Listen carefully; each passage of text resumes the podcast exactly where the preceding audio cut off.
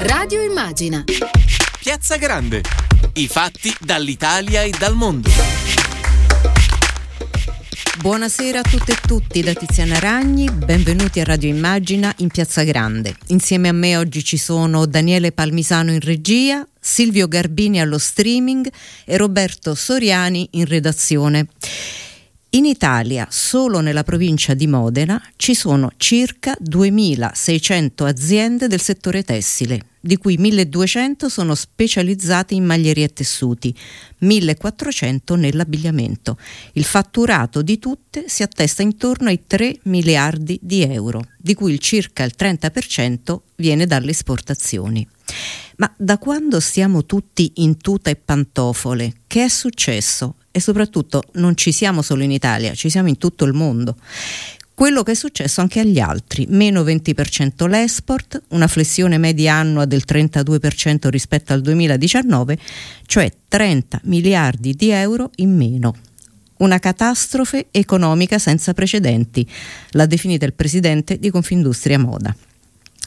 Di tutto questo parleremo fra poco, ma prima facciamo un breve riassunto della situazione, soprattutto dei distretti produttivi italiani a un anno dalla pandemia. Ascoltiamo la scheda di Stefano Minnucci.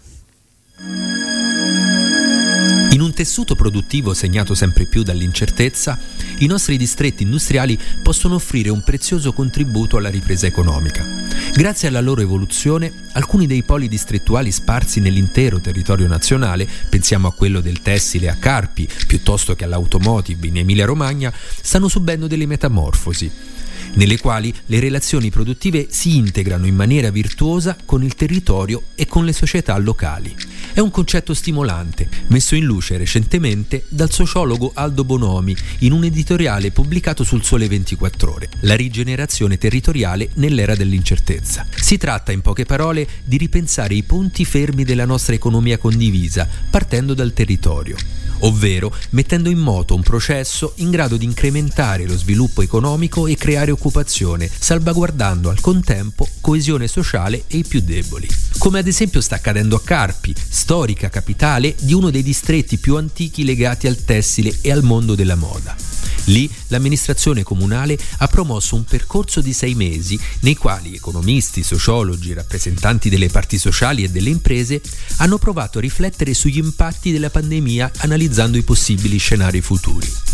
Un lavoro comune per mettere in piedi un ecosistema dove ognuno possa convergere e fare la propria parte per arrivare così ad ottenere da un lato la produzione legata alla conoscenza globale, secondo i criteri del capitalismo che tutti conosciamo, dall'altro a uno sviluppo di servizi maggiormente connessi al territorio, con particolare attenzione ai concetti di inclusione e al saper fare locale. Le cosiddette città industriali come risorsa per ripartire dunque, con lo sguardo rivolto a innovazione, ma anche e soprattutto al sociale. Perché un ecosistema più si evolve, più rischia di lasciare indietro qualcuno e il modello Carpi può contribuire anche a tutelare i più deboli. Ed è proprio da questi distretti virtuosi che potrebbe essere utile ripartire nel riprogettare il rapporto tra economia e società. Quei distretti definiti da Bonomi isole di un arcipelago di connessione tra il capitalismo di territorio italiano e le filiere internazionali. E forse mettere insieme le tante città distretto che compongono il nostro sistema manifatturiero potrebbe rappresentare un passaggio utile per il nuovo governo, soprattutto se si vorrà davvero parlare di coesione sociale, come peraltro ha già fatto lo stesso presidente Mario Draghi qualche giorno fa, prima di sciogliere la propria riserva.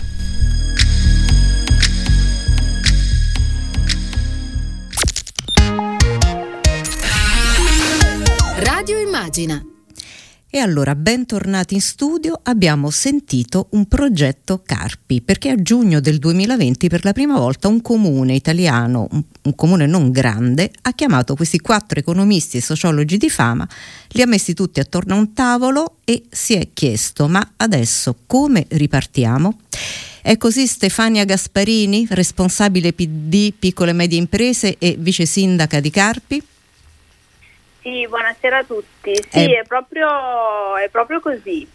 E... e... che vi siete risposti? Come, come bisogna ripartire? Il, noi abbiamo dato delle cifre prima veramente da far tremare le vene ai polsi perché appunto mh, la crisi che ha colpito tutti colpisce il vostro distretto che appunto è quello della moda e anche del manifatturiero, della maglieria e tessuti, duramente è secondo solo al turismo. Assolutamente, e, e secondo solo al turismo e soprattutto come il settore del turismo eh, vive un momento di mm. incertezza indefinito, eh, perché prima si faceva appunto il caso come si fa adesso che stiamo tutti in tutte ciabatte e ancora non sapremo per quanto tempo dovremo stare in tutto, ci resteremo. E soprattutto ci sta tutto il mondo, neanche dire che eh, cioè, li mandiamo da un'altra parte, no? Esatto, ci sta tutto il mondo e questo starci tutto il mondo per tanto tempo produce anche dei, dei cambiamenti nei consumatori, quindi c'è un effetto di lungo periodo molto importante. Ma la, noi come amministrazione abbiamo avviato questa riflessione generale sull'evoluzione economica del distretto eh, prima della, dell'avvento del Covid perché a prescindere dal Covid il nostro distretto fatto principalmente di piccolissime, piccole e medie imprese aveva bisogno di una riflessione su se stesso. Ovviamente con l'avvento della pandemia e della fortissima crisi economica eh, il tema Covid, chiamiamolo così, è stato al centro della della riflessione e della riflessione sia economica che, come dicevate sociale. voi prima, mm. anche sociale dei cambiamenti della nostra città. E quindi abbiamo deciso però di non guardarci noi stessi l'ombelico, ma di provare a mettere appunto attorno a un tavolo eh, dei professionisti e dei, degli studiosi eh, che li vorrei citare, Franco Mosconi, Paola Ruggero, Giovanni Carroso e Massimiliano Panarari, che ognuno per il proprio ambito ha provato ad analizzare lo stato dell'arte del distretto. Ma ci tengo a dire è stato un percorso anche molto partecipato perché questi, gli autori non hanno solo riflettuto in maniera astratta stando sulle nuvole, ma hanno fatto insomma, diversi incontri, decine di incontri con quelli che vengono solitamente chiamati gli stakeholders del territorio, quindi imprese, associazioni di categoria, le banche e tutto il mondo del volontariato e del terzo settore. E le dico di Proprio più, mi ha, mi ha, colpito il fatto che eh, ora entreremo anche nel dettaglio sì. di quello che voi avete analizzato, ma eh, io ho visto che alla fine Palma Costi, che è consigliera regionale dell'Emilia Romagna, ha detto sì. alla fine l'analisi della situazione economica presentata da Carpi deve essere assunta dal tavolo regionale e quindi vi hanno preso anche un po' come eh, progetto pilota per sostenere un settore fatto di eccellenze riconosciute a livello globale che però adesso si porta eh, dire, un, un, un, problema dietro non da poco. Quindi voi potreste essere addirittura dire, un progetto pilota. Assolutamente, noi potremmo essere un progetto pilota, tra l'altro l'assessore regionale Colla ha eh, anche lui rilanciato eh, il tema diciamo, del metodo progetto Carpi e che anche i dati che ne emergono vengano utilizzati per un'analisi regionale più complessiva. Noi di questo ne siamo molto molto contenti, è chiaro che eh, questo è un progetto che si nasce dal territorio ed è fatto per il territorio, ma per porlo a modello bisogna che poi anche tutti i territori ai vari livelli istituzionali facciano la loro parte, quindi appunto la regione, ma che anche lo stesso governo prenda ad esempio eh, lo studio e l'analisi dei territori per arrivare a quelle politiche di coesione, come avete citato voi prima, che sono tali se davvero si incarnano e vivono nei territori, perché le cosiddette politiche top down, no? che dall'alto poi dopo faccio tutto uguale per tutta per tutto il paese abbiamo non vanno che bene. Non, non, vanno più bene, esatto. E, guardi, proprio per capire meglio di che territorio stiamo parlando, eh, abbiamo in linea Marco Gasparini, che lo voglio eh, chiarire subito, non è in alcun modo parente di Stefania no. Gasparini. e quindi benvenuto a Radio Immagina Marco Gasparini, che è presidente di Ribelle SRL, questo nome ci piace molto, e controterzista decoratore dei capi. Benvenuto Marco Gasparini. Pronto? Ah, non c'è, non è ancora collegato? Pronto? No, allora andiamo avanti noi. Eh, dicevamo appunto, io mh, cercando anche altre notizie sul territorio, sul vostro territorio, ne ho trovata anche un'altra di eh, esperienza, mh, devo dire molto molto bella, le Manigolde di Finale Emilia. Eh, c'è questa sì. sartoria sociale che dice ricicliamo, ritagliamo, ricuciamo e reinventiamo abiti e materiale donato in modo che possa essere usato nuovamente. Lei ha diciamo, la, anche la fortuna, ma eh, l'abilità di stare in un territorio diciamolo, molto molto vivace, ma eh, questo la impegna doppiamente poi perché eh, le politiche da mettere in pista devono essere eh, diciamo, ulteriormente efficaci. Sì, eh, guardi, questo è stato proprio il punto di partenza della, della, della, della, nascita di Progetto Carpi, perché la domanda che mi sono posta e che ci siamo posti come giunta è stato in un territorio così attivo e che dal dopoguerra in avanti, proprio grazie a questa laboriosità e a questa attività, ha sempre avuto la fortuna di vivere eh, uno sviluppo sempre crescente. Con una battuta d'arresto di questo tipo, cosa si può fare per evitare che sia una crisi un senza via d'uscita o un tracollo? Questa è stata proprio la domanda che ci ha spinto a eh, mettere poi in piedi questo progetto. Nel frattempo dovrebbe essere, mm, mi perdoni, tornato sì, sì. ai nostri microfoni Marco Gasparini, presidente di Ribelle sì, SRL, eccolo qua, conto terzista decoratore dei capi. Benvenuto a Radio Immagina Marco Gasparini. Spiegavo prima Grazie che non c'è nessun vincolo di parentela con Stefania Gasparini, ma mm, ecco, mm, lei è uno appunto di questi attori del territorio e eh, mi ha incuriosito molto, mi piace intanto la denominazione della sua società, perché Ribelle diciamo, è, è sempre un buon programma sicuramente è, da, è, sempre d'accordo anche Stefania Gasparini, Ribelle va sempre bene, conto terzista, decoratore dei capri. Prima di tutto ci spiega un po' la sua attività. Beh, io sono un conto terzi puro, eh? diciamo che non produco niente di mio, ma decoro attraverso le strasse e le borchie eh, capi che mi vengono dati in commessa e quindi certo, e lavoro lì... in virtù dallo stile e le indicazioni dei materiali. Quindi chiamo decoro perché magari eh, è così, però insomma, è, è, visto che usiamo molta ma- manualità, eh, decoro artigiano rimane, ah, certo. rimane, rimane, rimane, nel contesto. Quindi diciamo ogni volta che abbiamo strasse borchi addosso noi sappiamo che presumibilmente potrebbe arrivare da Ribelle SRL. E, me, me, lo auguro, sì, purtroppo non è così, comunque va bene. Beh, diciamo, siamo in tanti, eh, siamo in tanti. No, certo. Dicevamo, dicevamo, all'inizio, mm, Marco Gasparini, che ehm, sì. il settore della maglieria del, um, e anche delle subforniture, uno che sta sentendo moltissimo la crisi, il primo è il turismo, subito dopo viene il comparto moda, maglieria, eccetera e quindi la domanda era come, ehm, come dire, andare avanti, come ricominciare e sentivamo dalla mm, vice sindaca di Carpi questo progetto pilota che loro eh, stanno avviando, però volevamo sentire anche che sta succedendo diciamo anche nelle, mm, nelle aziende.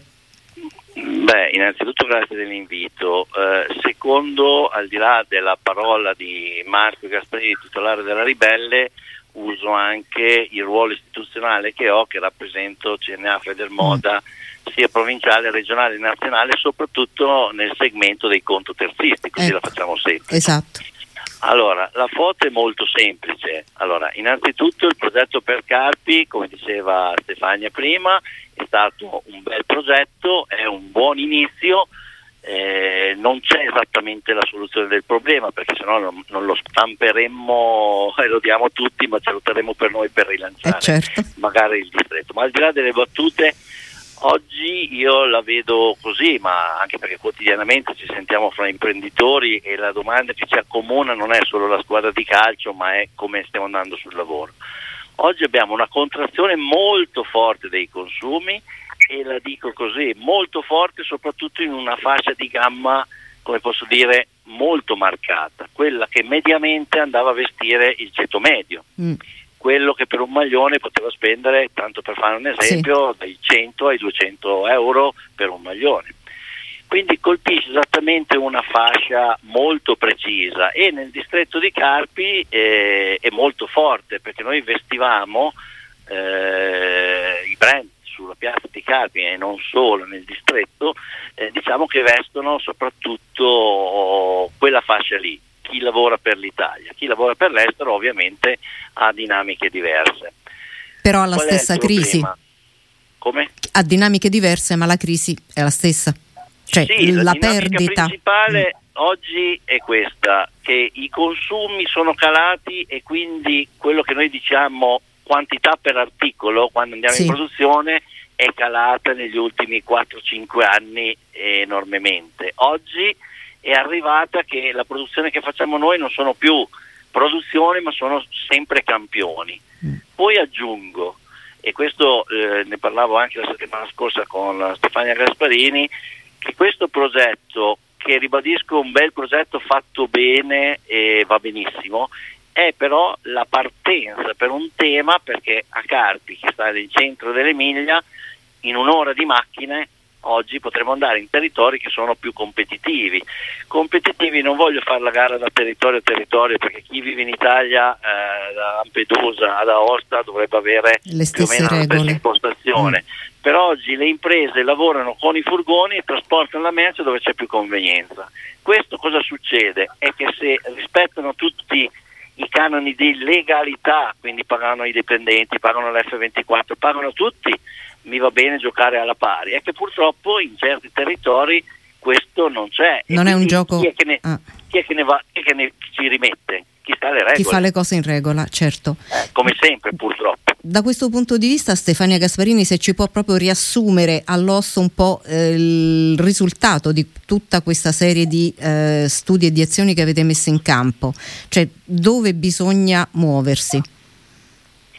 Allora, bisogna muoversi, riassumendolo in una parola, mi viene da utilizzare la parola ecosistema, mm. e cioè un te- e rete, due parole, ecosistema e rete, e cioè un territorio che sa raccogliere eh, tutti eh, gli aspetti che un territorio può mettere al centro, che sono la formazione, eh, il, tutto il tema delle politiche sociali e la produzione, per fare in modo che ognuno di questi eh, aspetti di un singolo territorio lavorino insieme con l'obiettivo di portare avanti tutto il territorio.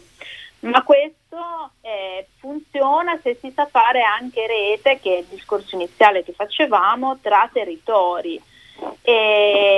Perché a voi rete... tra l'altro non basta ripartire, voi volete ripartire tutti insieme, questo è un aspetto molto importante, cioè quello della coesione sociale che mm, esatto. mh, diciamo, possiamo pure riassumere come un capitalismo di territorio, cioè prendo le conoscenze di tutti e le calo sul saper fare locale. E quindi qui incrociamo l'abilità eh, di Marco Gasparini diciamo, come mh, mm, lavoro di decorazione insieme al suo ruolo diciamo, di coordinamento del, eh, del, settore moda del territorio, ma appunto mh, mm, non solo ripartire, ma ripartire in modo tale che si possa essere ehm, anche in una maniera solidale. Assolutamente, perché infatti il concetto di rete ah, è proprio perché la rete aiuta tutti a sostenersi perché eh, diciamo, la, il progresso che è stato fatto nei nostri territori è stato dovuto proprio a quella redistribuzione economica e sociale che caratterizza le piccole e medie imprese rispetto magari alle grandi imprese e la loro presenza in un territorio se noi sapremo accogliere verso il futuro eh, questo che è uno dei tratti caratterizzanti delle, della presenza di piccole e medie imprese in un territorio, in un distretto, allora tutto il territorio ci, ci guadagnerà. E dobbiamo tornare appunto a quello che è sempre stato il concetto della redistribuzione, che sia economica o che sia sociale, perché se no eh, che è uno dei dati che emerge anche ad esempio in particolar modo dall'analisi del professor Carrosio, se va avanti solo la punta più avanzata del territorio in termini di impresa, il rischio che si corre è che quel territorio però eh, perda in termini economici e di conseguenza anche sociali e di abbassamento anche della qualità del eh, lavoro delle persone. Ma infatti mi sembrava anche mm, importante quello che diceva Marco Gasparini, questo fatto di corriamo ma corriamo ad armi pari. È chiaro che se uno corre con una mano e un piede legati eh, non, non, è giusto. Marco Gasparini, da questo punto di vista, eh, oltre alle azioni del territorio, lei che si aspetta per esempio dal nuovo governo? Qual è una cosa che metterebbe fra le prime tre eh, nell'agenda dei nuovi? Beh, questo è un pensiero personale, ma essendo anche cittadino eh e sì. debitore dello Stato ho un rispetto per le, per le norme e quindi senza fare la guerra di chi è peggiore o migliore come no. settore, mm. io ricordo però a tutti che adesso oggi parlano di sci perché oggi è la notizia del giorno, però ricordo che sia il turismo o tutti hanno un ciclo economico produttivo che è a cassetto, come si dice in gergo. Alla sera che abbia venduto 3 caffè o 12 caffè, i soldi sono nel cassetto. Noi abbiamo un tema che per fare un progetto, metterlo in produzione e venderlo e incassarlo, compreso anche i, i negozianti di un circuito, è minimo minimo di 12 mesi. Quindi noi abbiamo bisogno, lo dico voglio essere un po' brutale, però noi viviamo eh, eh, in un bene di cui non è necessario, mm-hmm. perché abbiamo gli armadi pieni. Io coglierei, se fossi, ah, diciamo così, consulente del governo, sì. una formula. Domani mattina, quando tu compri una maglia, la compri e la paghi. Si mette in circolo un, a, regole europee, quindi intendo 60 giorni. Io incontro colleghi che lavorano a 60, 90, 120, 150, strozzati, dal, non dallo strozzino, perché non sono strozzini i miei clienti, ma che anche loro, conseguenza, il negoziante non paga il fabbricante, il fabbricante non paga tutta la filiera in questa e catena, un anno per l'altro. Certo. Una volta succedeva in campagna, quando mio zio aveva le mucche, prendeva il latte una volta all'anno. Oggi noi raccogliamo i frutti dopo un anno. E questo e non è sostenibile. Noi saltare, no, no, ma è così. Mm. Noi potremmo saltare l'acquisto, benissimo, sono molto forte, molto ribelle in questa cosa, ma da quando lo compri la paghi e garantisci, se hai un contributo pubblico, tutta la filiera. Certo. Perché partendo dall'economia si dà questo. In più aggiungo un, una nota di colore. Ricordo a tutti che per comprare una bella maglia, in un momento di cui oggi non c'è bisogno perché non abbiamo eventi, c'è bisogno di un sentiment di fiducia, quindi mi auguro che magari la politica faccia il suo lavoro un po' sotto traccia e eh, con meno polemiche e più positività e, eh, perché quando vado a comprare una maglia, un maglione, un paio di scarpe, tutto quello che vuoi, c'è bisogno di stimoli di fiducia, ho bisogno di, di andare a fare una gita al mare, ho bisogno di... Certo. Cioè, quando noi veniamo dei capi, come dice un mio rappresentante, il tuo capo deve fare wow, che emozione che deve avere il tuo capo, eh a certo. differenza degli altri. E quindi su questo piano mi sembra il messaggio sia decisamente chiaro e io la ringrazio moltissimo per essere stato con noi, le auguro buon lavoro perché ce ne vuole davvero Grazie. molto.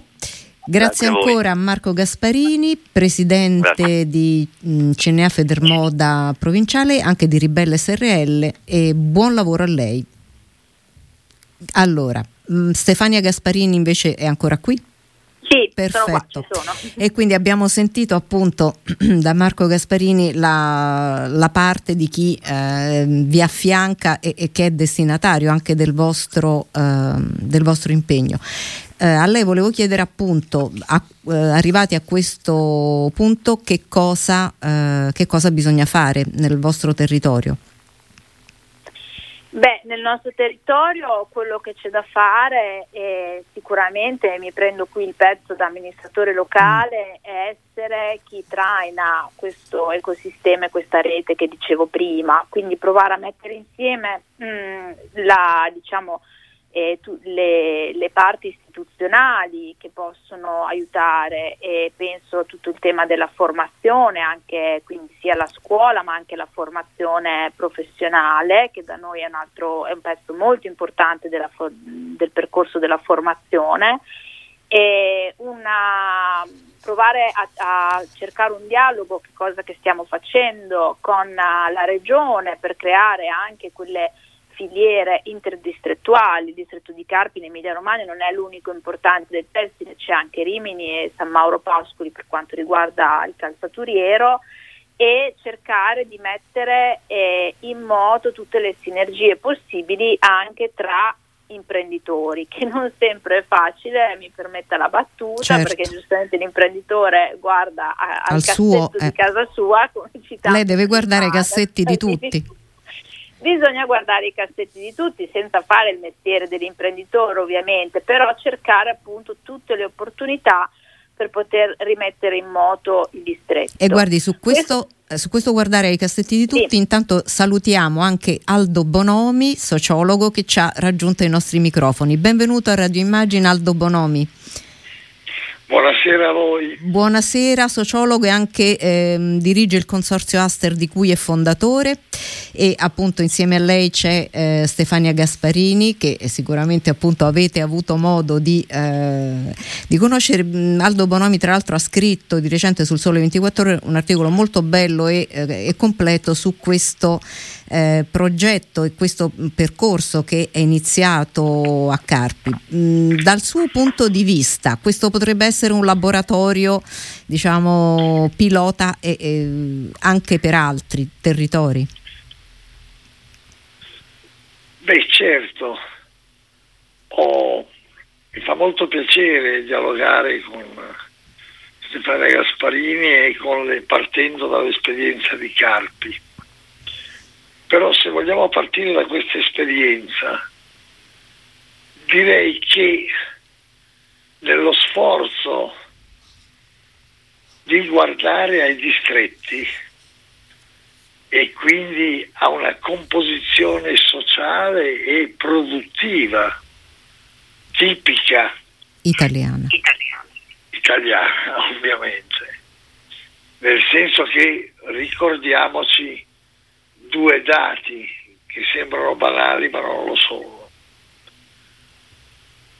Quasi il 90% delle imprese non ha più di 15 addetti nel nostro paese e se vogliamo usare il termine che uso io, le molecole del capitale sono più di mezzo milione e fanno, mi scuso di usare un termine magari troppo forte, un popolo di produttori, un popolo di produttori e lavoratori dentro il tessuto delle microimprese, di quello che io chiamo il capitalismo molecolare, che fa condensa nei distretti. E quindi da un punto di vista politico, e ricordo se non sbaglio che Stefania Gasparini è, diciamo così, l'osservatrice per conto del PD eh sì, delle, delle piccole, piccole medie imprese. Esatto. e di cosa stiamo parlando? Non stiamo parlando di stiamo parlando di, cosa, di quello che sta in mezzo tra i primi e gli ultimi. Allora faccio due esempi. I primi, tanto per rimanere in Emilia Romagna, Amazon fa parte dei primi, quando atterra un capitalismo delle reti, una internet company con la sua potenza come Amazon, ovviamente noi dobbiamo osservarle dobbiamo capire tutte le implicazioni L'impatto. che mm. questo flusso ha sul territorio e sulla dimensione economica. Ovviamente ognuno di noi ha molta attenzione anche degli ultimi e gli ultimi molto spesso sono quelli che hanno bisogno in questa fase post-pandemico di pandemia ancora di più, gli ultimi, i migranti, gli invisibili, la questione sociale. Bene, tra la questione sociale e la questione dei primi ci stanno i secondi e i penultimi. Ecco, allora stiamo parlando di una composizione sociale e produttiva importante, diffusa in tutto il paese, ma soprattutto in una dimensione che va, diciamo così, fino al centro Italia e a macchie di leopardo nel sud del paese, che sta nei secondi, e i secondi chi sono? Il secondo in primo luogo è il lavoro autonomo di prima generazione. Quando parliamo di lavoro autonomo di prima generazione, non dobbiamo dimenticarci che stiamo parlando dell'artigianato, l'artigianato che si è evoluto nelle piccole imprese. Ma attenzione, parliamo anche di lavoro autonomo di seconda generazione. Quante sono le partite IVA, lavoratori della conoscenza? Ho sentito prima che Gasparini citava i, i, la connessione tra le città distretto del tessile, della moda, delle scarpe, ma quanti sono quelli che si occupano anche dell'immagine, della creatività, del marketing di quei prodotti rispetto a questo? Quindi stiamo parlando di lavoro autonomo di seconda generazione e lavoro autonomo di terza generazione, quelli che sono ovviamente al lavoro, diciamo così, partendo dall'algoritmo. Quindi quando parliamo di città distretto, tanto per capirci, parliamo di una composizione sociale che non riguarda solo la fabbrica, non riguarda solo la manifattura, riguarda una nuova composizione sociale di cui ci dobbiamo assolutamente occupare, che dobbiamo, ovviamente è un patrimonio del nostro paese rispetto a questo. Ecco perché io dico che non bisogna occuparsi solo dei distretti produttivi, ma della città distretto e quindi bene hanno fatto a Carpi, tanto se vogliamo rimanere lì come esempio, a ragionare su come si costruisce una coalizione sociale intorno a questo. Un legame sociale, Perché certo. Mm. Una coalizione sociale. E quindi capire questo diventa molto importante. Quindi stiamo parlando dei secondi e dei penultimi rispetto a questo.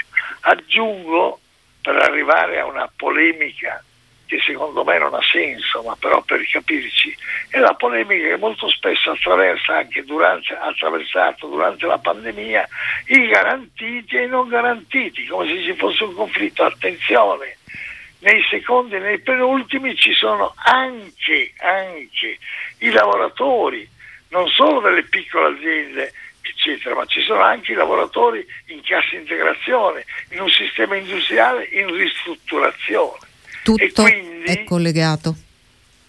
E quindi, per finire il mio ragionamento, partendo dalla terra di Stefania Gasparini, ovviamente, è come se noi, o io ho scritto, mettiamo in mezzo le città distretto, perché ovviamente l'assessore Colla, di cui seguo dell'Emilia Romagna, di cui seguo il suo patto per il lavoro, certamente molto spesso noi parliamo certo della grande piattaforma meccatronica dell'automotive. Cioè, sappiamo tutti che stiamo parlando della Motor Valley. L'Emilia Romagna è un pezzo di Motor Valley. Molto spesso il vuoto che a volte troviamo a Torino, la città fordista per eccellenza, la troviamo, troviamo invece un pieno che si sta consolidando nella Motor Valley. Oppure, per ragionare del, con il neoministro Patrizio Bianchi. Sappiamo benissimo che l'Emilia Romagna ha lavorato per fare un centro dei big data che sono fondamentali nel virgolette capitalismo delle reti. Ma attenzione, non possiamo solo occuparci di motorvalle e di big data, dobbiamo occuparci anche degli scarpari, anche del tessile e anche diciamo così o anche di, delle piastrelle di Sassuolo, tanto per rimanere sempre nell'ambito, certo. Nell'ambito dell'Emilia Romagna. Grazie Paolo. È molto importante. Eh, infatti, mh, mm, ma mi pare di capire che appunto il lavoro sul territorio che Stefania Gasparini sta cercando di fare tiene conto anche di tutte queste interconnessioni che lei ci ha ehm, opportunamente sottolineato. Eh, noi la ringraziamo molto Aldo Bonomi, speriamo di riaverla magari più in là mentre monitoriamo il progetto Carpi, eh, sperando appunto che possa davvero essere un progetto eh, adattabile anche ad altri territori, ognuno, ciascuno con le proprie peculiarità. Per ora grazie Aldo Bonomi. Io trattengo, grazie, grazie, trattengo Stefania Gasparini per un'ultima eh, domanda. Lei mi deve perdonare, eh, esco fuori dalle sue competenze sia territoriali che di materia, perché Prego. nella seconda parte della nostra trasmissione con Roberta Pinotti affronteremo eh, i temi politici più così di attualità. Fra questi temi politici c'è anche la rappresentanza femminile in generale mh, mm, nel PD, ma eh, diciamo che è un problema che attraversa tutta la società italiana. Da questo punto di vista ehm, lei per il lavoro che fa sia per le piccole e medie imprese, per il PD sia sul territorio, ehm, riveste un ruolo mh, probabilmente con grande contatto dell'imprenditoria. Le volevo chiedere eh, da questo punto di vista l'imprenditoria femminile come se la passa? Beh, l'imprenditoria femminile non se la passa bene, come tutta, mm. come tutta l'imprenditoria, e, e, anche qui però purtroppo l'imprenditoria femminile ha dei dati negativi legati molto specificatamente a, al tema della presenza delle donne. Tra l'altro come Partito Democratico insieme a Marianna Madia e a, a sottosegretario Manzella abbiamo messo in campo una proposta di legge specifica sull'imprenditoria femminile perché ad esempio le donne nel fare imprenditoria di qualsiasi tipo, eh, dalla start-up al manifatturiero all'impresa creativa, ha delle peculiarità negative, ovvero i dati ci dicono che spesso, faccio un esempio su tutti, eh, una imprenditrice femminile o una donna che prova a creare impresa, magari anche reinventarsi perché ha perso il lavoro, perché eh, fa, ha difficoltà a trovarlo, e, spesso una donna quando va a chiedere un finanziamento in banca eh, non lo ottiene o ottiene meno garanzie rispetto a un uomo che prova la stessa, la stessa strada. In più nella crisi dovuta al alla COVID. pandemia, mm. al Covid, spesso le imprese femminili che ancora troppo spesso nel nostro paese sono legati a settori come a, a, tutto il tema della cura della persona o ai servizi o al turismo o al commercio, ah, eh, sono gli stessi settori che purtroppo eh, vis- vivono e hanno vissuto ancora di più la, la crisi sulla propria pelle.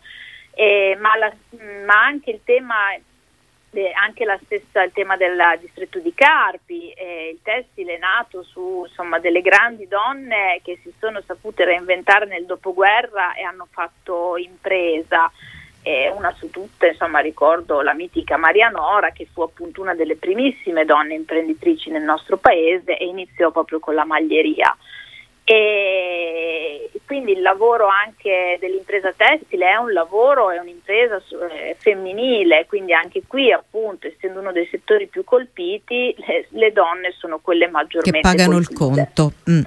Sì, perché il tema delle donne e dell'assenza della donna in alcuni ruoli o del famoso gender gap eh, qualsiasi, di qualsiasi settore si tratti, così come in politica, è un tema non solo numerico, ma è un tema innanzitutto culturale.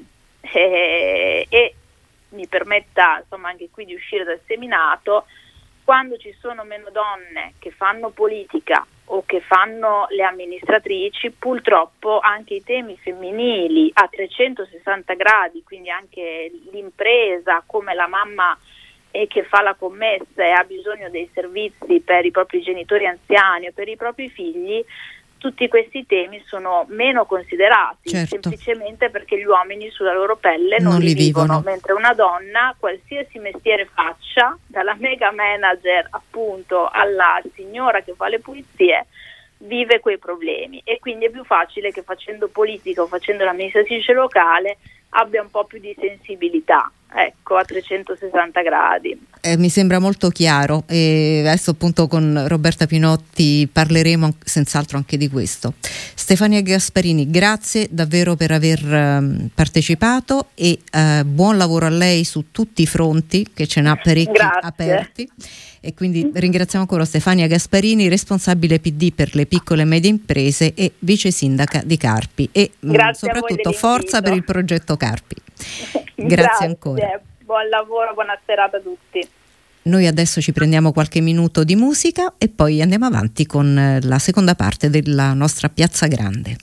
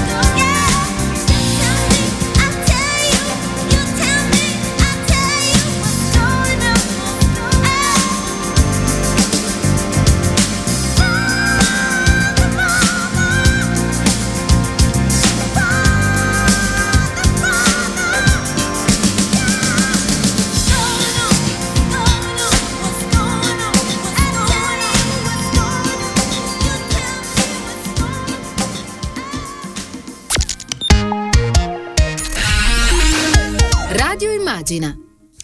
E allora bentornati alle 18.45 in Piazza Grande su Radio Immagina, prima parte con Stefania Gasparini, responsabile PD Piccole e Medie Imprese e vice sindaca di Carpi, Marco Gasparini, presidente CNA Federmoda e Aldo Bonomi, sociologo. Abbiamo chiuso la prima parte sul problema dell'occupazione, in particolare dell'occupazione femminile ma eh, domani mattina invece altro appuntamento, appuntamento, del governo per il voto di fiducia eh, di Mario Draghi e si comincia dal Senato. Con noi c'è Roberta Pinotti, senatrice responsabile riforme della segreteria PD. Benvenuta Roberta Pinotti a Radio Immagina.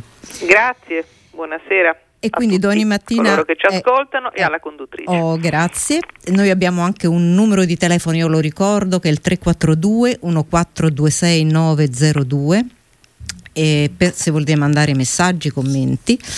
Uh, quindi domani mattina alle 10 appuntamento proprio nell'aula di Palazzo Madama con una maggioranza uh, larghissima per Mario Draghi, ma anche fragile perché diciamo anche in questi giorni si è un po' capito che tenere insieme questa compagine che sicuramente è tenuta insieme dalla necessità, eh, dalla necessità alta, abbiamo visto anche i dati oggi ancora, i contagi, le varianti, eh, mh, impegna tutti eh, a un sussulto di extra responsabilità. Dal suo osservatorio che succede in questa navigazione da ora in poi?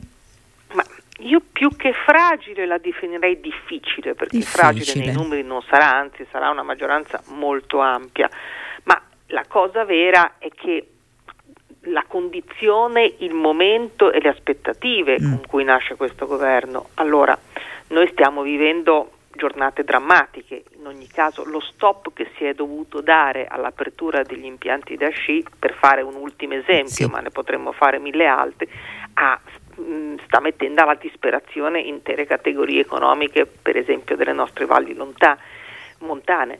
Purtroppo sta, stanno riaumentando i contagi, quindi siamo di fronte ad un'attualità che necessita di un governo che, fa, che vada speditissimo sul piano vaccinale, che dia sostegno a quelle attività economiche che stanno soffrendo eh, eh più di altre eh, in modo veramente incredibile e, e poi imposti l'Italia del futuro. Allora, per un governo così, che poi ricordo è un governo richiesto dal Presidente della Repubblica, dove mm. ha detto non diamo una connotazione politica, ma chiedo a tutti uno sforzo per far uscire il Paese da questa situazione e avere in Europa un piano credibile che dia forza e cambi veramente questo paese. Ecco, di fronte a questo, però, se si comincia con un governo dei distinguo, del eh, ehm, questo, è, questo, è, colpa mia, questa è colpa tua, eh, il ministro della Lega dice fa qualche cosa diverso, beh, questo da, indebolisce tutta l'azione e anche la credibilità del governo, quindi sarebbe veramente un'irresponsabilità. Quindi io mi auguro e spero che siano ancora un po' le avvisaglie diciamo, dell'ultima fase precedente in cui è che tutti imparino a capire adesso che ora sono maggioranza, non sono più opposizione.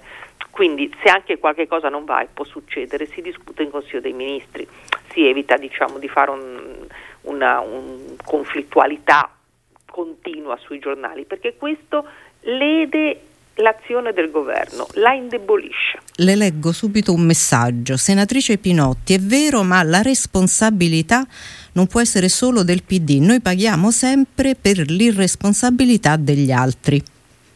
È vero, e io penso anche che noi dovremmo fare attenzione in questo governo a non perdere dei profili che politi- politicamente ci connotino.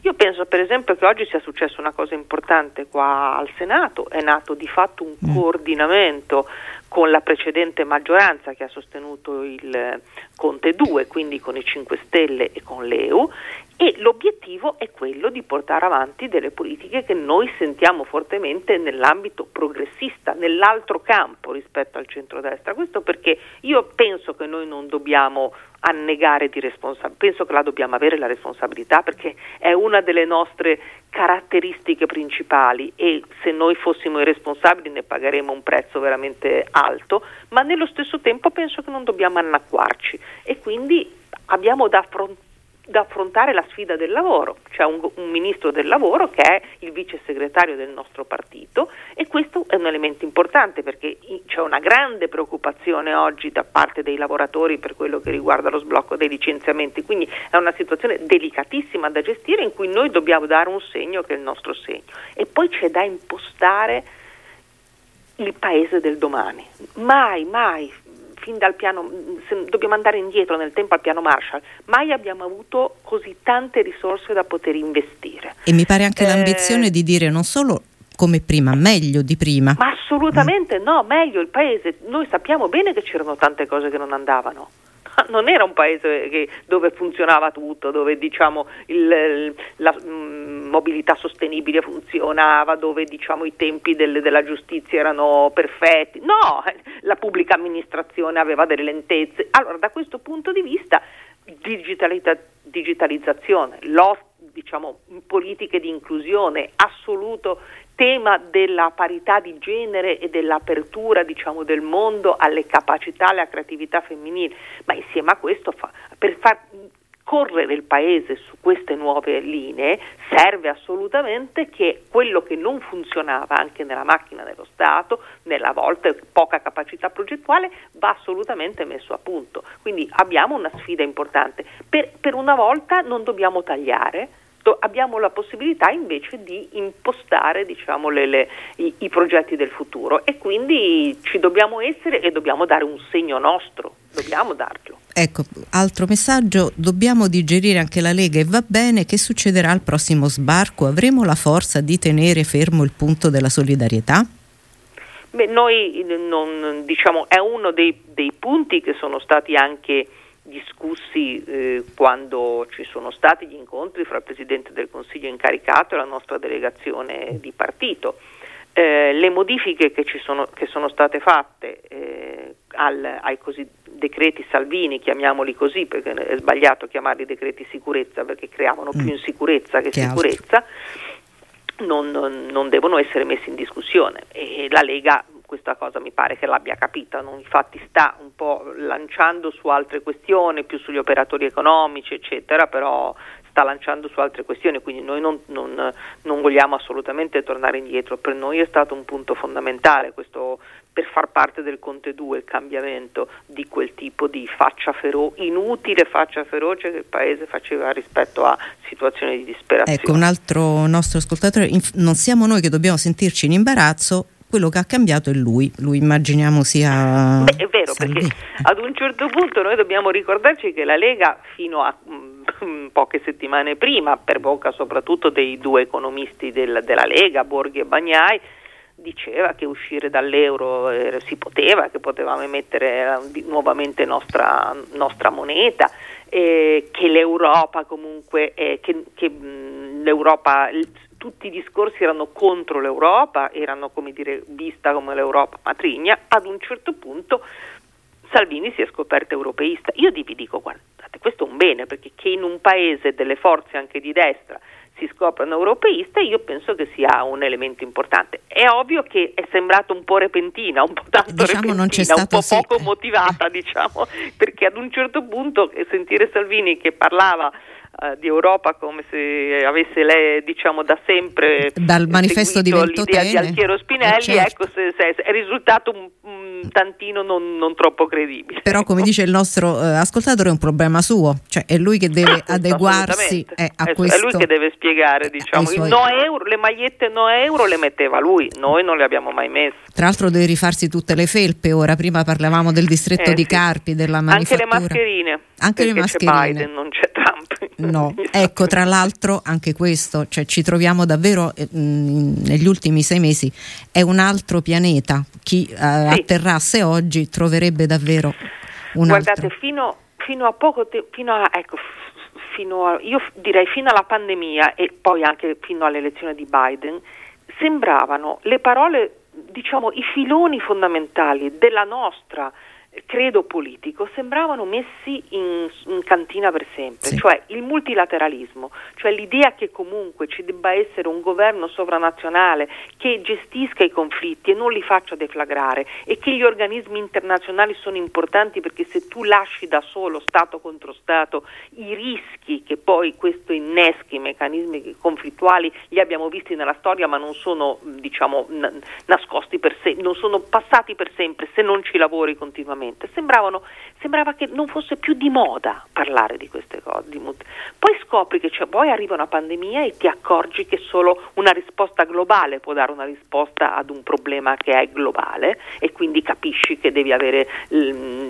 cioè che devi gestire a livello europeo le vaccinazioni, che perché altrimenti diventerebbe una guerra fra i singoli stati, capisci che devi cercare le risposte le risposte valgono in tutto il mondo perché se in un paese non la sconfiggono il rischio è anche per l'altro paese quindi sì e poi riarriva Biden che dice di nuovo mentre prima era America First dice l'America è tornata che è un'altra cosa, cioè vuol dire ci rendiamo conto che ci vuole una responsabilità del mondo in cui non possiamo pensare soltanto. Quindi il sovranismo che sembrava diventato la parola d'ordine di moda e vincente è stato archiviato e io credo che anche per questo ci sia stato questa volta conversione. questa conversione di Salvini. Diciamo se non si fa per ideale si fa per buonsenso. Dunque forse eh. cioè io, io, dico evidentemente hanno capito che è una posizione politica che era, era immediatamente diventata antistorica. Lei di prima, nuovo eh, di nuovo, esatto. Lei prima ha accennato alle questioni di genere. Io adesso la trasporto, diciamo, da mm, grandi temi a eh, altri grandi temi mh, mm, più così uh, vicini in questi giorni. Um, il suo, devo dire, dopo questa um, sollevazione sulla questione della rappresentanza femminile nel nuovo governo, Um, uno degli interventi più apprezzati di questi giorni è quello col quale lei eh, ha stigmatizzato questo momento dicendo bisogna smettere di fare la rivolta del giorno dopo, ma iniziare a costruire il futuro permettendo alle donne di diventare dei leader. E qui lei tocca però un posto per un tema che è come si fa a diventare leader, perché alla fine il punto è questo. Io le mh, mm, propongo un parallelo che sembra blasfemo. Mh, mm, Rosa Parks che da un... Pronto? Ah, niente. È caduta la linea, adesso ci riproviamo. Nel frattempo magari mettiamo un po' di musica. Sì? Yeah. I know sometimes things may not always make sense to you right now. But hey, what daddy always tell you? Straighten up, little soldier. Stiffen up that upper lip.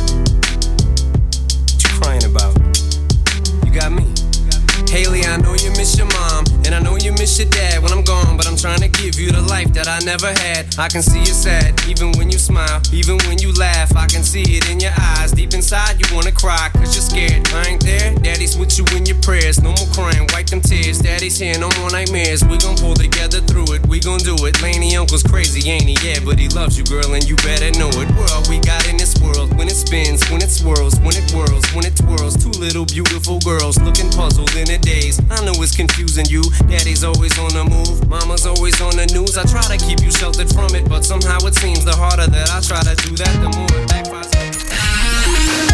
Radio Immagina E allora bentornati e bentornata Roberta Pinotti. Sì, Eccola è caduta qui. la linea, mi È perché anche la linea, no no, anche la linea a un certo punto eh, cede di fronte a, cede, a cose c'è che... stato un boicottaggio maschile eh, sulla domanda non c'è dubbio, di genere. Perché è arrivato proprio su come si diventa leader. Io le proponevo un parallelo azzardatissimo che era questo. Pensavo stamattina a Rosa Parks che nell'Alabama una mattina decide di non cedere più il suo posto a sedere e quindi fa una rivoluzione restando seduta, cioè di non cedere più eh, il passo ad altri che gliel'hanno chiesto fino a quel momento. E dicevo che uno dei suoi interventi più apprezzati di questi giorni è quelli, quello nel quale lei ha detto bisogna smettere di fare la rivolta del giorno dopo. Ecco, forse dobbiamo fare quella del giorno prima, cioè non ci alziamo dal posto del, nell'autobus perché quella ha cambiato il mondo seduta.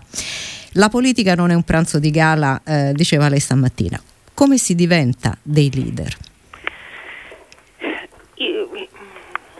Guardate, il, è vero, la politica non è un pranzo di gala e bisogna sapere che anche fare battaglia politica e che può essere anche qualcosa, cioè anche un, un confronto duro.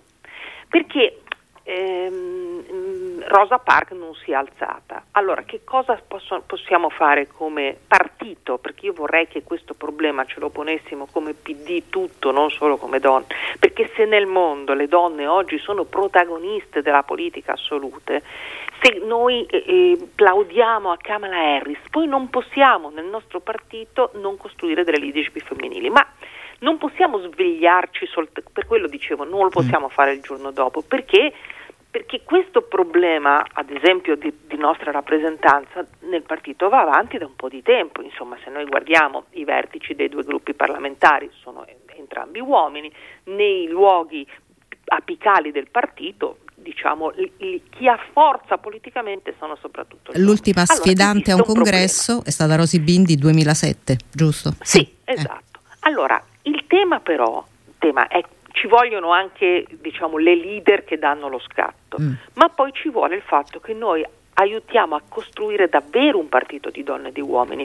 Noi guardiamo l'epifenomeno, oggi sono i ministri, ma quando io mh, incontro i sindaci del PD delle città metropolitane, sono, de, dei comuni capoluogo, sono tutti uomini, esclusa eh, la Mancinelli che è la sindaca di Ancona. Quando incontro i segretari regionali del Partito Democratico, le donne sono soltanto in Val d'Aosta, nella provincia autonoma di Trento e in Toscana. Allora, per diventare leader, non si diventa leader e non si, non si costruisce una leadership femminile dall'oggi al domani, ma si devono far fare esperienze di direzione politica, esperienze nelle amministrazioni.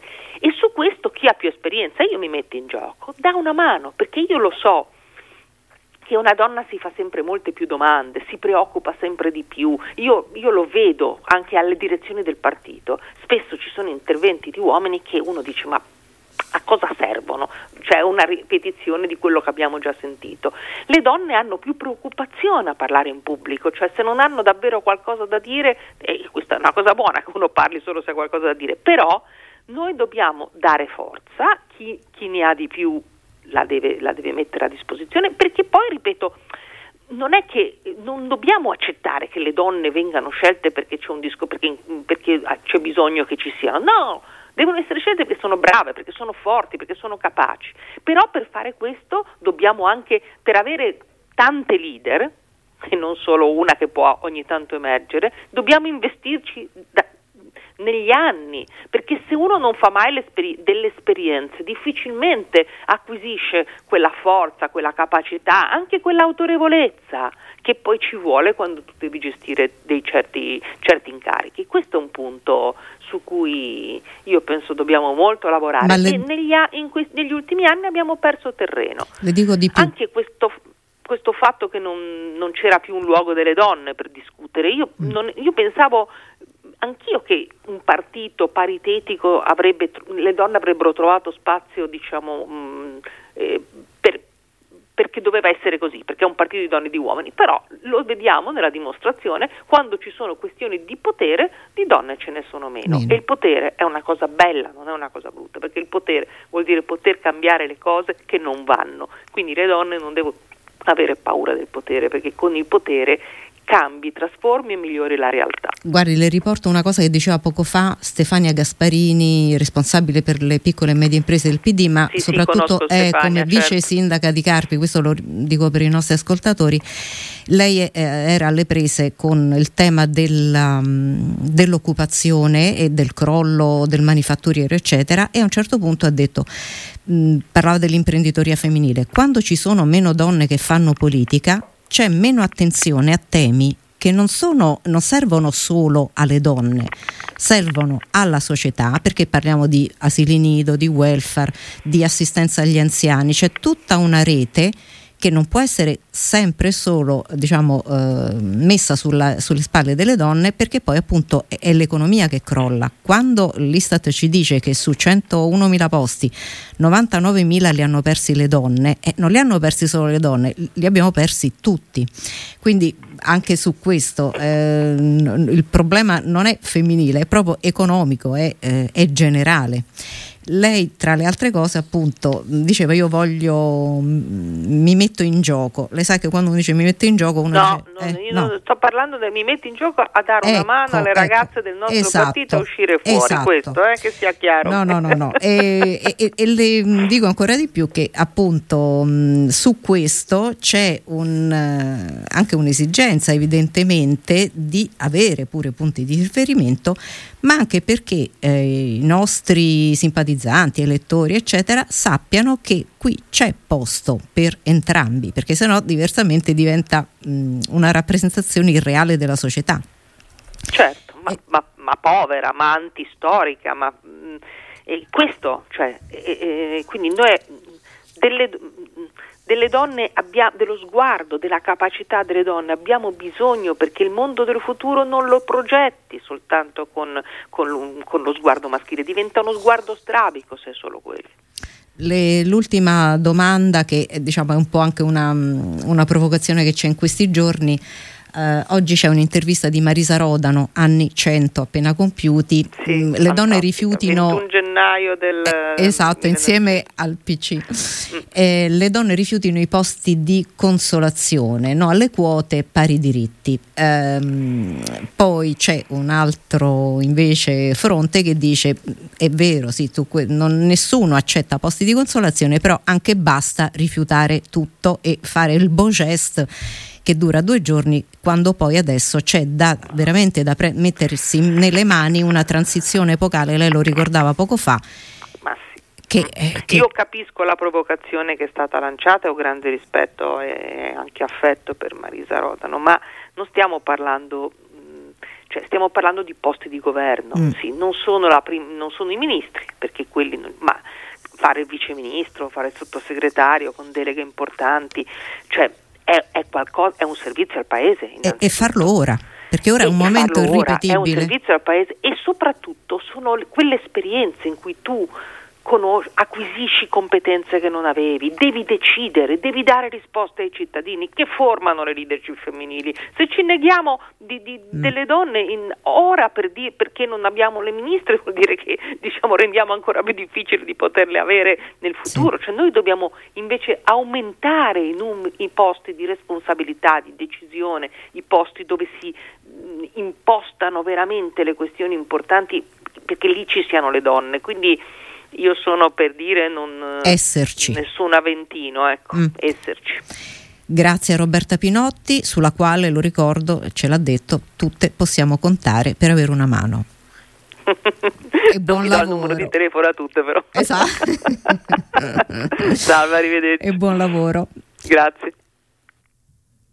Allora un brano e poi torniamo in studio.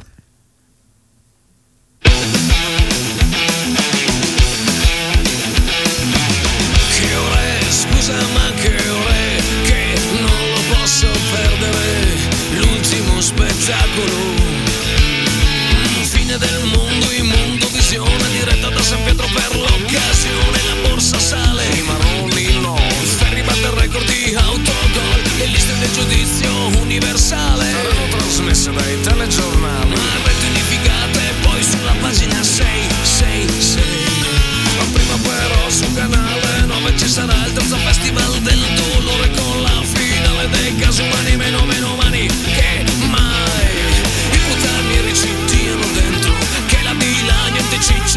niente. Niente ma tu giri più leggero bruciando le tue scorte di preservativi fiori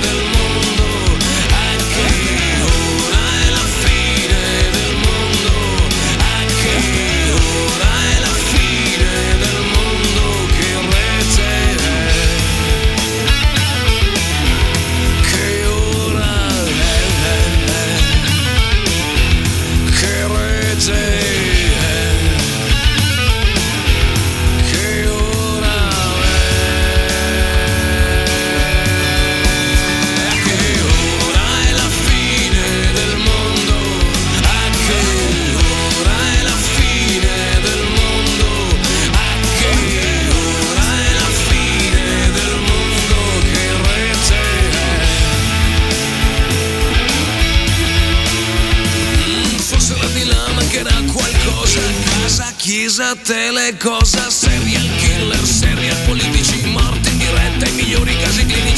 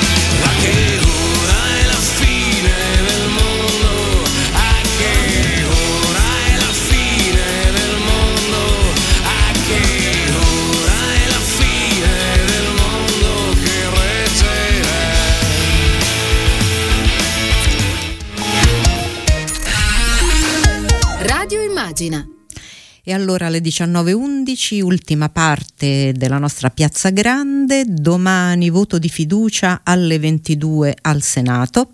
Noi adesso invece ci avviamo verso il good night and good luck, spazio e largo ai giovani, soprattutto quando si parla di musica emergente.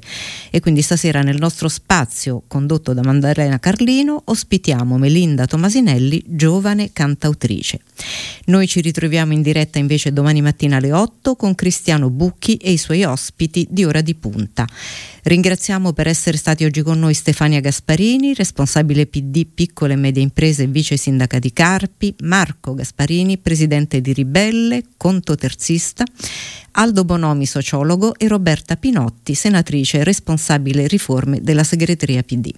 Io vi saluto qui insieme a Daniele Palmisano in regia, Silvio Garbini allo streaming e Roberto Soriani in redazione.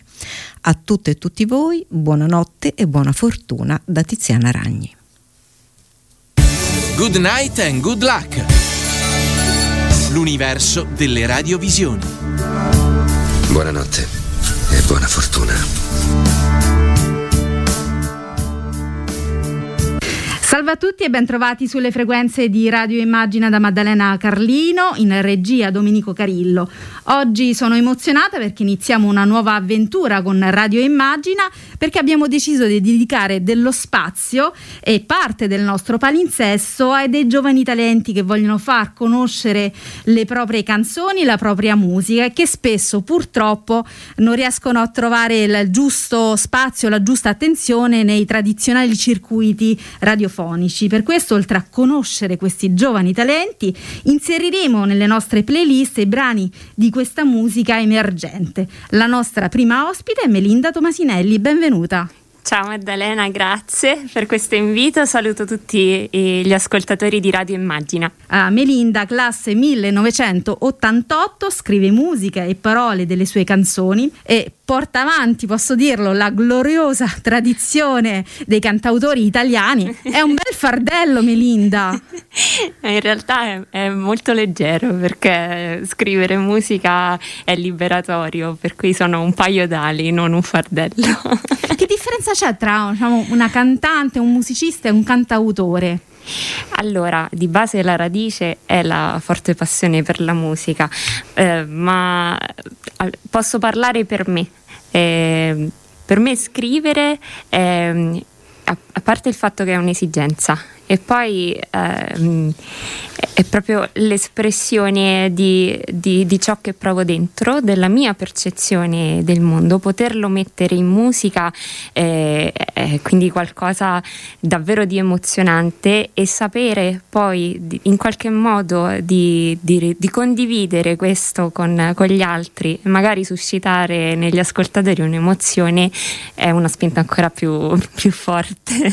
Allora emozioniamoci e inizierei con un pezzo che molto colpita e ascoltiamo Geranei.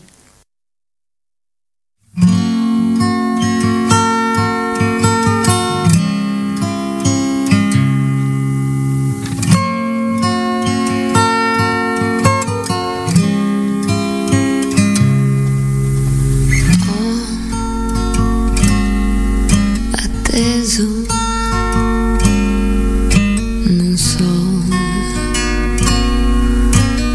so perché.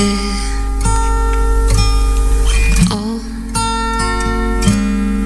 sperato che tu tornassi qui.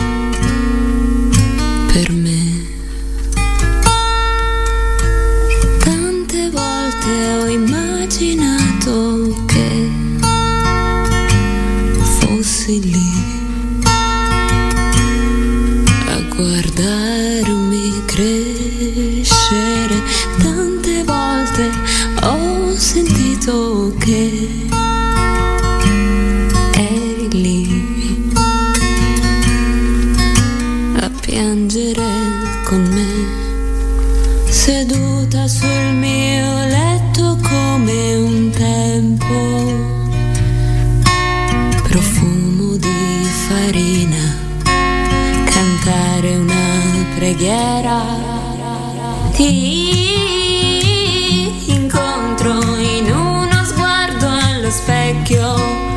song.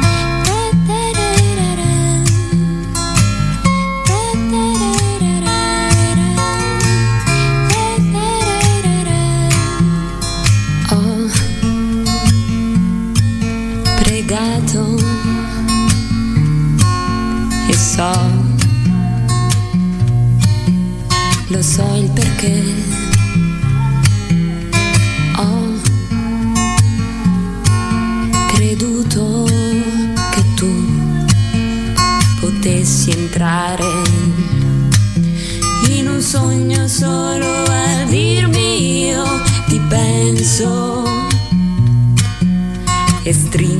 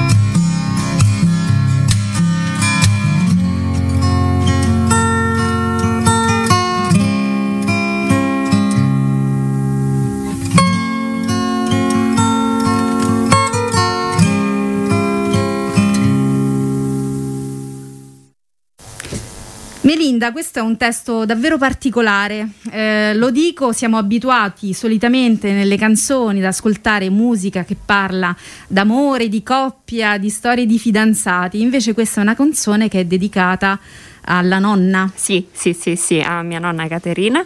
E, e se vogliamo è comunque una canzone d'amore. Assolutamente, assolutamente una canzone d'amore e forse uno di quegli amori eterni che rimangono sempre scritti dentro di noi, quello, ah. quello per i nonni. Sono assolutamente d'accordo e quindi in qualche modo ho provato a raccontare appunto la, la, la, il nostro rapporto, la, nostra storia che poi è un po' la storia eh, di tutti coloro che hanno la fortuna di, di conoscere i nonni e come nel mio caso di viverli. Eh, la figura dei nonni eh, è davvero fondamentale, importante, sono dei pilastri e sono custodi di tanta saggezza con quella dolcezza eh, che arriva poi a, a noi piccolini, eh, hanno questo ruolo amorevole chiaramente differente dai genitori che in qualche modo fa da ponte tra generazioni così distanti. La nonna che cosa faceva? Allora, lei eh, con me eh, faceva la nonna assolutamente nel senso più tradizionale del termine e quindi mi ha insegnato nel, nel, mio caso a fare, sai, la pasta fatta in casa, mi svegliava prestissimo. Quindi la nonna tradizionale italiana. Assolutamente sì, eh, farina, uova sul tavolo e fettuccine la domenica. Tanto amore. sì.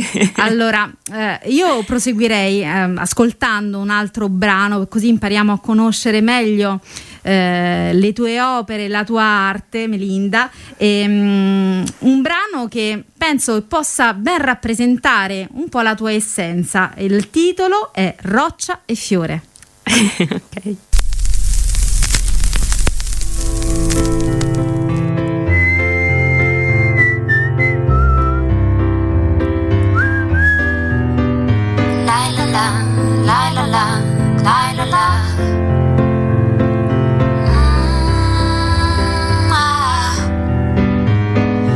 Tiri a segno delle tue parole. Non mi hanno fatto male e colgo del tuo sguardo che non credi che io sia così forte. Ma prova a fartene una ragione sono roccia e sono fiore. La la la la la la. Non ridere di me. La la la la la la. Stai acquistando un cuore la la la, la la la, la la la, che ha dato solo amore.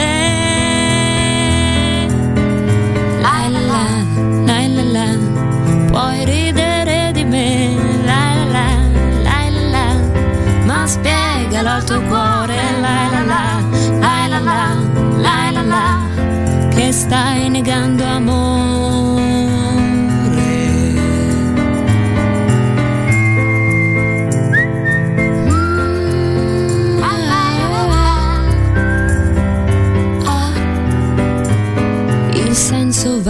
Delle tue parole è un piatto senza sale. Le grida fanno eco in mezzo ai monti, ma non fra queste mura. Tu prova a fartene una ragione, lanci a vuoto le tue spine.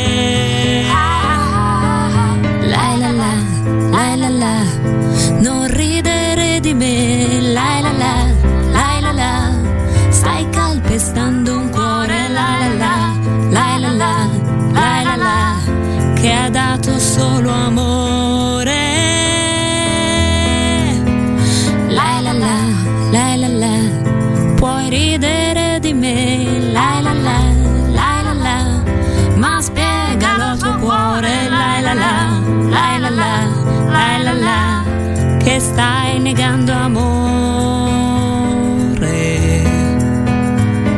Se la tua direzione punta solo e sempre verso te, io per quale ragione dovrei restare all'ombra? Ma perché?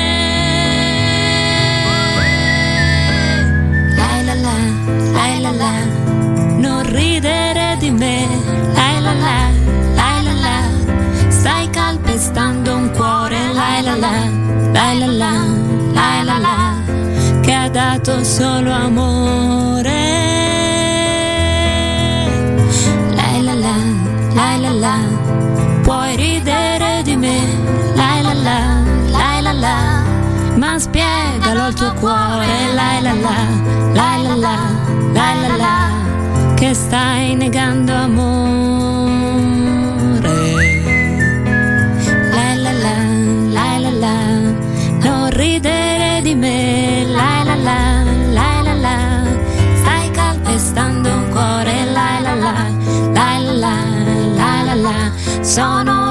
Sono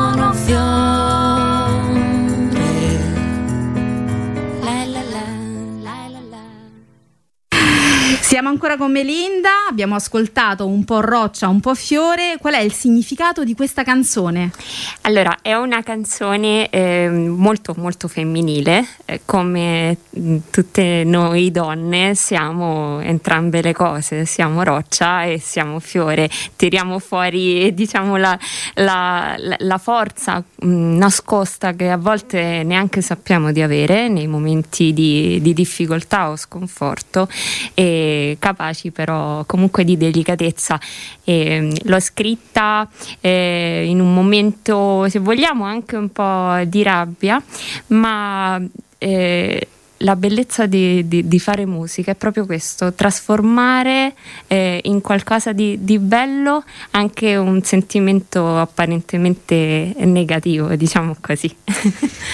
Allora Melinda, parliamo anche degli aspetti diciamo, più sociali della, della musica, sì. del esibirsi, perché questo è un momento davvero particolare, eh, un po' per tutti, ma sappiamo benissimo per chi fa musica e si esibisce, è un momento drammatico. Che cosa servirebbe in questa fase per dare una boccata d'ossigeno alla musica emergente? Allora, lo è è un momento davvero difficile. E posso chiaramente rispondere unicamente dal mio punto di vista. Eh, credo che questa emergenza vada assolutamente affrontata con, um, con, la massima responsabilità da parte di tutti.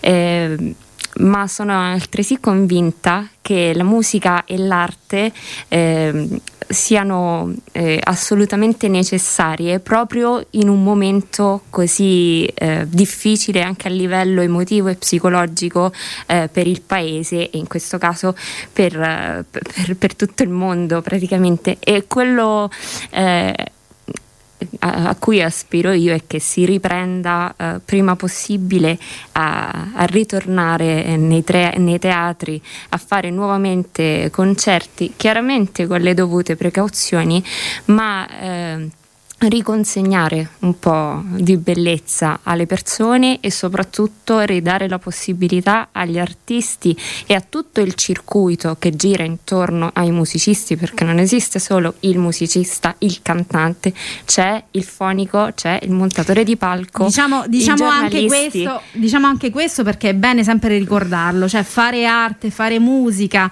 non è diciamo così, una velleità semplicemente artistica, ma c'è un'intera generazione di persone che lavorano in questo campo e quindi è lavoro allora, partecipazione. assolutamente, e, e, questo tra l'altro è, è, un argomento in generale, al di là del periodo storico, che mh, mm, mi tocca particolarmente perché dietro a quei 3-4 minuti eh, di, di, di, musica che noi siamo abituati a sentire ecco, per radio o sui vari social, YouTube e quant'altro, dietro a quei 3 minuti c'è un lavoro grandissimo che non è unicamente quello della stesura, scrivo il testo, scrivo la melodia che comunque è frutto di, eh, di introspezione eccetera, ma poi c'è tutta la parte dell'arrangiamento e interviene appunto il fonico e i vari musicisti, dopodiché c'è eh, la, la, parte diciamo, naturalmente del montaggio del video, del videoclip. Chiaramente quindi, insomma, qualora fosse... C'è una filiera intera che viene c'è messa... tanta gente che lavora dietro, dietro a queste queste cose qui, per cui l'arte che a volte può,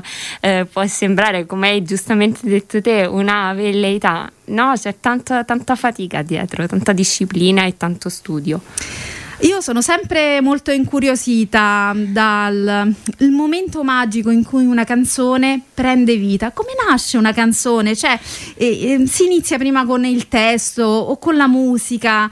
Eh, per chi scrive canzoni, per chi è un cantautore, eh, qual è diciamo, il là che dà il via e dà vita a questa creatura che poi viaggia con le sue gambe? Eh, allora, penso che non ci sia una ricetta vera e propria, ognuno ha il suo stile. Eh, ho chiaramente tante amicizie in, questa, in questo ambito, tanti cantautori e, e ognuno, tra virgolette, ha il proprio metodo o il proprio non metodo nel mio caso, per esempio, a volte arriva un'ispirazione di getto, in pochi minuti tiro, eh, tiro, giù una canzone dove parole e melodia nascono in simultanea, altre volte invece magari mi gira il riff eh, in testa e poi aggiungo la parte eh, delle, delle, parole, viceversa eh, in altri momenti scrivo testi come quasi fossero poesie per poi eh, adagiare eh, qualche accordo e tirare fuori una melodia. La mia è una non ricetta, però hai detto una cosa giusta, bella, e cioè che a un certo punto la canzone va con le proprie gambe. È, è un po' come se fosse proprio un part, no? Mi viene da fare questa analogia. Ehm, sono un po' figli queste canzoni che a un certo punto quando decidi che sei pronta a condividerle e, e quindi a, a camminano da pubbliche, sole, camminano da sole, sì. hanno una loro identità, una loro personalità. Sì, e soprattutto devi essere pronta a lasciarle andare perché nel momento in cui eh, eh, eh, si rendono pubbliche, le persone possono, possono, utilizzarle a proprio uso e consumo e quindi eh, interpretare a loro modo eh, l'emozione che suscita quel brano. E allora ascoltiamo la personalità di quest'altro brano di Melinda Tomasinelli, Un battito.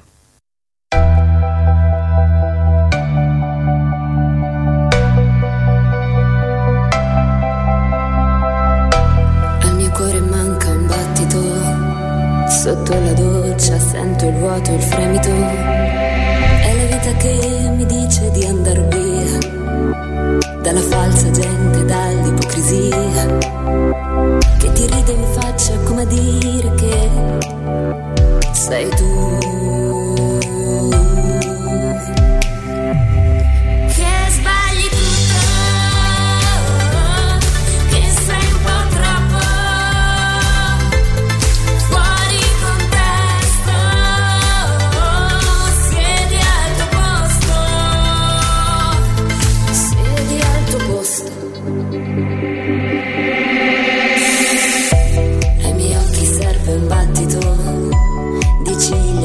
Lavare il vuoto ironico degli sguardi dati prima di andar via dalla fredda gente priva di poesia che poi cambia faccia e dice che sei tu, sei tu.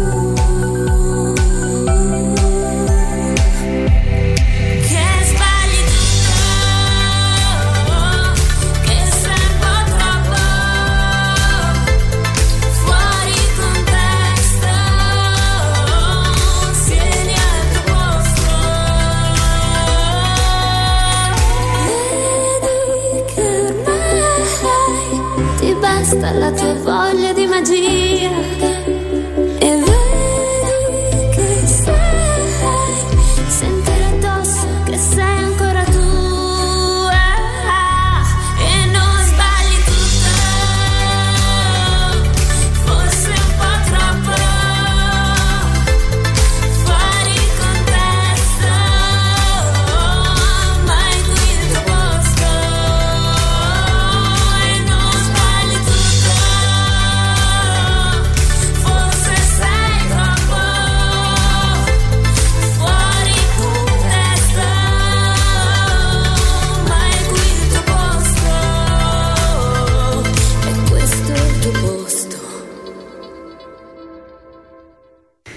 abbiamo ascoltato ancora Melinda su Radio Immagina, abbiamo ascoltato un battito e abbiamo scoperto che Melinda è anche molto pop.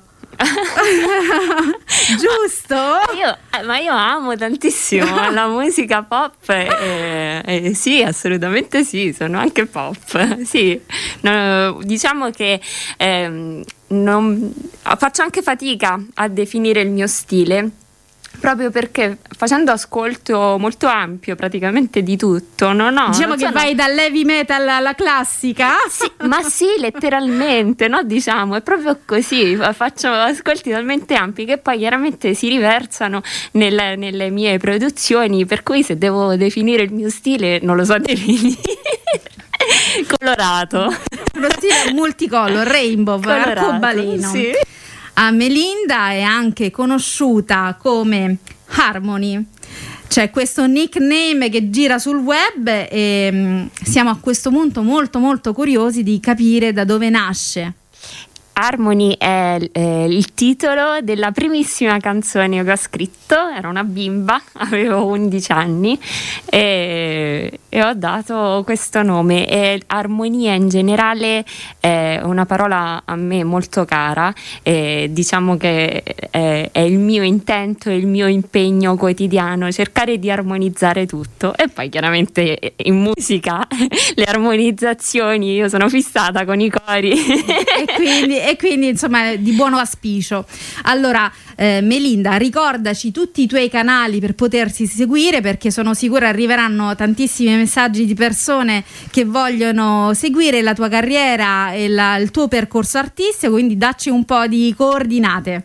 Sì, allora, eh, il mio canale YouTube mi trovate come Melinda Tomasinelli, quindi mio nome e cognome, mentre sui social, su Instagram sono Harmony Melinda, quindi chiocciola Harmony Melinda e su Facebook il contrario Melinda Harmony e poi ho anche un canale Telegram aperto al pubblico sempre Harmony Melinda e sappiamo seguendola un po' su questi canali che Melinda è davvero generosa ogni tanto eh, si, si, si diciamo eh, lascia andare nelle dirette anche diciamo dei social e si, eh, crea canzoni no?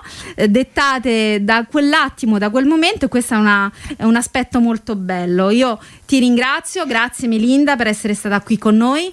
Sono io che ne ringrazio te Maddalena per questo invito, è stato piacevolissimo trascorrere questi minuti insieme e ringrazio chiaramente Radio Immagina per questa opportunità. Allora, eh, ci lasciamo con un'ultima cover perché viva la musica e viva la musica emergente. Allora ascoltiamo per concludere The Sound of Silence di Sam Garfanger in questa cover di Melinda. Ciao a tutti e arrivederci. Ciao a tutti.